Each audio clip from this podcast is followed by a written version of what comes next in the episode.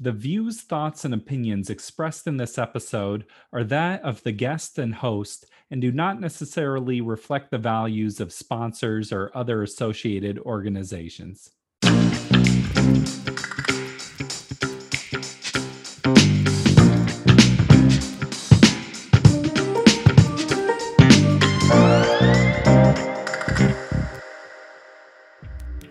Welcome to the Parental Compass presented by Family Education and Support Services.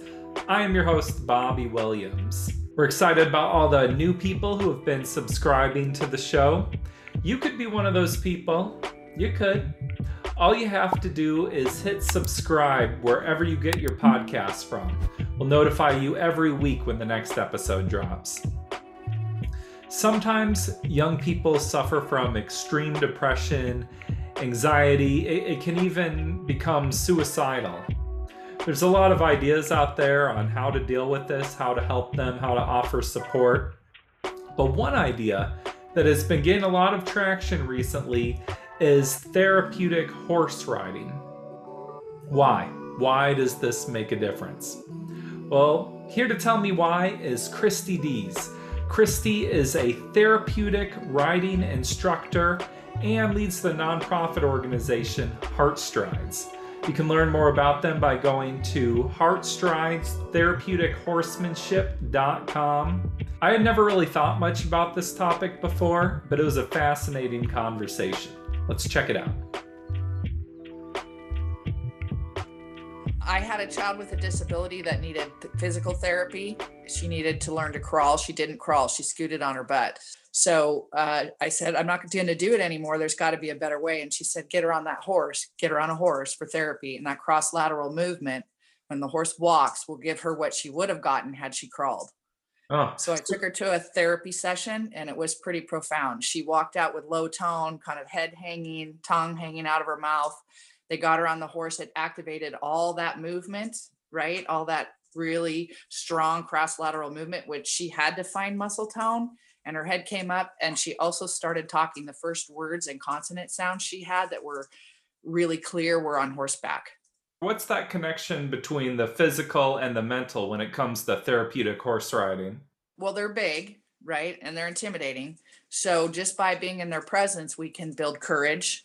Um, they're also highly attuned and uh, responsive, so we can uh, teach uh, attunement and emotional regulation and connection and awareness. Um, so that we can build skills like resiliency, courage, trust, uh, what what true connection means, which has to do with attunement to another person's mental, emotional, physical state. So it's like you're teaching empathy through empathy. having a child empathize with a horse and they sort of need to empathize because if not that horse could squish them or something. Right. Mm-hmm. Wow. Or have a reaction that they are are big reaction. I was talking with a guest a few weeks ago about cognitive resonance and yeah. the concept was that your emotions are putting out this energy and then other people can pick up and feel that energy and that's why things like panic can spread so quickly but i imagine that ties into working with horses too or animals can probably pick up on your energy yeah what we tell people adults and children that we're working with and i, I think this is pretty profound because when people hear it it resonates with them deeply that horses are concerned what are your intentions Will you keep me safe? And can you help me find a place of calm? Because if things aren't calm in the horse herd, there the the danger is that somebody could die. It means there's a predator in the area. So they have affect contagion, just like you're talking about. If one of them panics, they're all going to panic. But what they will do, and here's another great lesson they'll look to the leader, which i.e. would be your parent.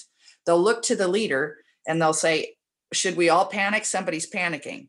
And if the leader is calm and says, Yeah, I saw that. It's just a bag waving in the wind or a tree mm. moving, then the rest of the herd goes, Oh, okay, never mind. That wasn't a big deal because they look to the leader to see is it something we all need to be concerned about?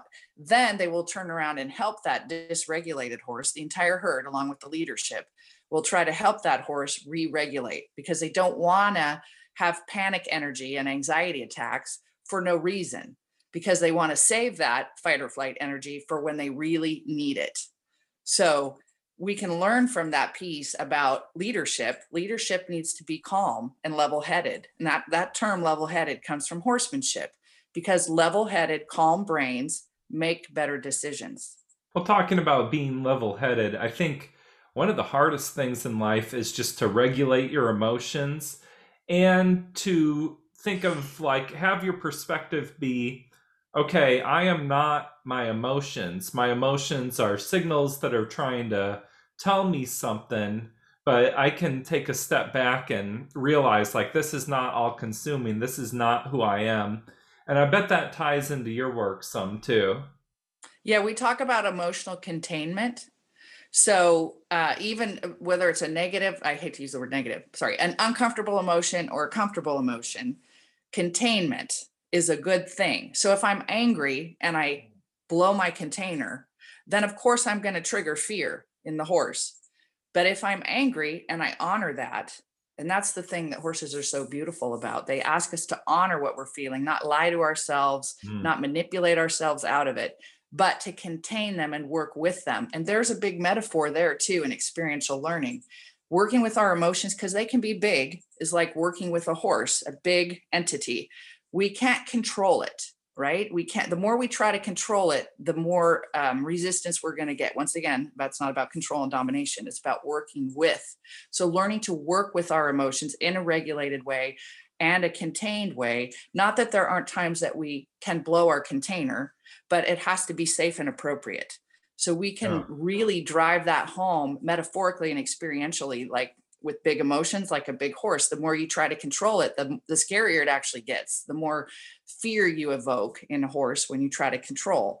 So giving ourselves space and room containment honoring those emotions and then we also teach both in parenting and with our youth that our emotions are messages they're guides they're there to help our lives. That's why we have to honor them and work with them and understand the messages behind them. And that allows us to live ethically by our value system yeah. Not use our emotions as excuses to abuse others or act inappropriately. I think yeah. often the hardest person to be honest with can be yourself too. Yeah. Yeah. It's, like I like what you're saying about just acknowledging like okay, I'm feeling angry. Like that doesn't mean I have to flip out and scream or something, but it's okay for me to feel that feeling and and yes. that's how you resolve feelings too is working through them, not just kind of tucking it away or something. How yeah. does how does this work help kids who might be suicidal? Oh, it's pretty powerful, and I, I uh, my understanding of the science, I had to study the science to get why is this working so well? Why are our suicide and self harm out, out reduction outcomes so high? Well, a couple things we know. Um, emotional regulation is a big deal right? Learn that is one of the symptoms of suicidal inability to work with emotions in a regulated way. So we we can teach that and work with that with horses. The other thing is that horses are so they're trustworthy they don't lie they're not conniving manipulating you know strategizing. They can only reflect the energy and the life and the state around them and their own internal state. So they don't have any hidden agenda. So now we can create a safe relationship where maybe um, we've seen incongruency in humans and mm-hmm. emotions used against us and all that stuff. Horses just want to be safe. Like I said, what are your intentions? Will you keep me safe? Can you help me find a place of calm? So, when we get to that state where we're actually owning our own mm, biology, our reactive state versus our being able to calm and ground, we can form a it's self-attunement to our own self, our own emotional state. When we get there, then the horse feels really safe with us and wants to bond. Those bonds are really important to them. They're social bonds, just like humans. We need healthy relationships, healthy bonds, especially if we've had unhealthy ones. If we've been damaged in relationship, we need to heal in safe relationships. So horses can create this authenticity, this honesty, this safe space with no agenda. And as soon as we start to feel a bond, we release oxytocin and serotonin, and so do they. And so we create this mutual cocktail of feel good chemicals that maybe we've lost the ability to do, especially if there's substance abuse involved. Some of us, like me, have, and some of the youth have tried to use substances to get the feel good. Well, now we're teaching you how to do that with your own biology and your own neurochemical pathways to once again attune to your authentic self, your authentic state of being. And then the horse feels that. And then these strong bonding experiences release all those wonderful natural hormones that we would feel if we could have safe places and attuned um, relationships. Yeah. Does that make sense? No, that makes total sense. And it's Okay. like depression is often just feeling like you're really alone and people aren't, you're not being heard or you're not connecting with people or you don't have community. And, you know, we talk a lot about how protective factors are like having Yes. adults that just care about you unconditionally and how that can make such a difference, even if it's someone in the community or a coach or something like that. So that seems like it makes total sense. You're sort of learning how to connect in a safe way with an animal and that's upfront about who they are and what they want. That's awesome. Yeah, authentically. And I, I think I told you a story about that and I can reiterate. So we had a youth that was in a gang and um, he was um, trying to walk up to one of our horses and he was all postured up like a tough guy. And the horse's head was in the air and he was concerned and he was, you know, snorting and um, unable to calm down because the energy was so, I don't know what the word would be, aggressive, kind of predatory and postured. And all the, everybody all the other youth had connected with their horses and this kid was standing back struggling oh i'm all right i'm all right it's fine. And i Mhm. finally said really what's wrong? What where are you having trouble going up to that horse? And he's he's you know released softened and said i'm actually really really scared. So as soon as he did that and owned his authentic feeling instead of faking his way through something that horse dropped his head licked and chewed because the horse felt the release of the kid releasing and being honest with himself right? And that that creates um, release in our own bodies because when we deny emotion we they get stored in, in tension in our bodies. So Mhm. as soon as he told the truth about being afraid he was able to approach that horse and he formed a lasting bond and he told us at the end of that year that that relationship had kept him from committing suicide. So a lot of his own behaviors had isolated him. Do you know and his in his Yeah. dic- disconnection from his being able to own his true emotions and work with them in a healthy way so that was pretty powerful for me that was the first time i realized wow this kid just got rewarded for saying he's afraid and he probably lives in an environment where he can't admit fear I think the other piece of this is connecting with nature. We live in a world that's very disconnected from nature. We're in our phones, we're in our tablets. So, I my question is, why is it important to connect with nature? Like why not just stay on the phone?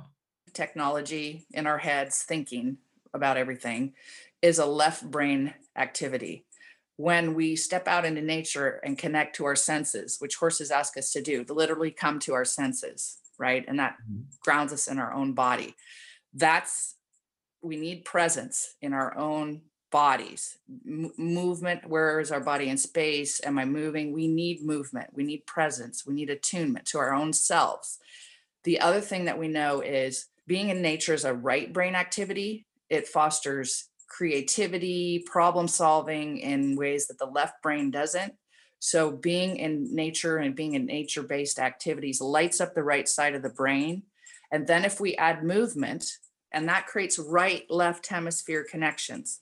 So now we've got more cross lateral brain stuff happening which means i may come up with a solution to a problem that's been plaguing me for two weeks because i got present in my body attuned to my emotions and my right brain creative side got lit up and now all of a sudden i can solve problems where i want to go uh, draw a picture write a book uh, write, write journal something creative Do you think that the horses know that they're engaging in a therapeutic activity? Yes. And I wish I could explain it. Um, it's going to sound esoteric, but I don't think that horses uh, are with us by mistake. I believe that we have co-evolved as a species. We we have co-evolved. Their involvement in the human uh, condition has allowed us to, before modern mechanized age, till fields, move to new continents, um, wage war, stabilize our food source, all kinds of amazing human endeavors that we wouldn't have been able to accomplish without them uh, inter- intertwining with us. So we know that when we, when humans made contact with horses, they got taller and smarter. At some point, um, I think they probably sought us out for continue, you know, uh, reliable food sourcing and comfort and care. And so uh, we have definitely interfered in their breeding and and what characteristics you know we chose uh, to pull out in the in their species, and they definitely affected our species. So there's something about co-evolution there that's pretty powerful. Yeah. Well, you think about it, putting it like that, probably the most important animal in human history. Yeah, and there's a saying saying, um, "Dog may be a man's best friend, but the horse wrote history." Yeah. How, what about dogs? Are they therapeutic in the same way? Or are they different? They're different. I think cats and dogs are different in that they're predators. Uh, so they hunt and eat meat. Horses are not. So humans are omnivores, which means we can eat meat if we're hungry enough. We might eat our horse. So as a prey animal, it's pretty impressive that they they want to be around us uh, and trust us. But that is part of the the trust building piece that a flight animal that you know wants to run at, at the slightest wave of a bush in the wind will actually learn to trust and connect with us. And mm. and and we could i mean we could be hungry and want to eat them for dinner. So i think they have more risk than we do in the relationship. Yeah totally. Horses do seem to just get skittish at like the smallest thing. And you think like like you look at a horse's leg and it's like dang they are ripped. And so it's interesting that they're so strong but also so skittish well, and that's why they're still on this planet. You know, if they didn't know how to run like heck when something scared them, they'd all get eaten. So the fact that they know how to run and take care of themselves and take care of each other, that's the other piece. They're really uh, collectively and collaborative and community based because without each other, they don't have as much of a chance of staying alive. So they have a real sense of community. We always tell the kids they would never form a clique right? They the mm-hmm. community mm-hmm. and diversity and everybody's strengths are celebrated and weaknesses are downplayed. Whereas in a clique it's more like who can be the most alike? How can we look the most alike dress the most alike have the right this the right that? Um, and horses would never do that. They they they know they need diversity. They know they need strengths celebrated and everybody can rise to the best of their ability to take care of the herd. So mm-hmm it's a more of a collective mindset like i think humans used to have when we lived in more pastoral societies and moved around with our herds as food sourcing and taking care of each other. So yeah. the modern mechanized age has definitely added more levels of isolation in a lot of ways. We have listeners from around the country and around the world. Are these programs everywhere? How does someone get involved in therapeutic horseback riding Oh, that's great. Or therapeutic horsemanship, because it isn't always about riding. Um, there's a couple organizations. We, our organization is part of PATH International, which is Professional Association of Therapeutic Horsemanship. So that's where our training and our certification and our safety standards come from. People can go on their website and look and see if there's any path centers in their area. Not all of them offer uh, the same services, but they can look and see and probably make a phone call. The other organization that's well known is called EAGALA, which is Equine Growth and Learning Association. So they have a website as well, and they can look on there. EAGALA tends to be more of the mental health and the learning piece, whereas PATH tends to be more of the therapeutic riding, but they both have elements of both. Hmm. Well, this was such an illuminating conversation. I feel like I've learned a lot about something I didn't really know about. So thank you for being here, Kristy. Thank you. you are a great interviewer, Bobby. So, and thank you for letting me uh, come on and talk about how this works. I think more people would um, appreciate knowing why it's so powerful. So, sharing the magic of how this works. Thank you for letting us do that. Thank you, Kristy. I'm gonna come through and ride a horse in the near future, so be expecting me. This has been the Parental Compass by Family Education and Support Services. I'm Bobby Williams. We'll see you next week. Peace.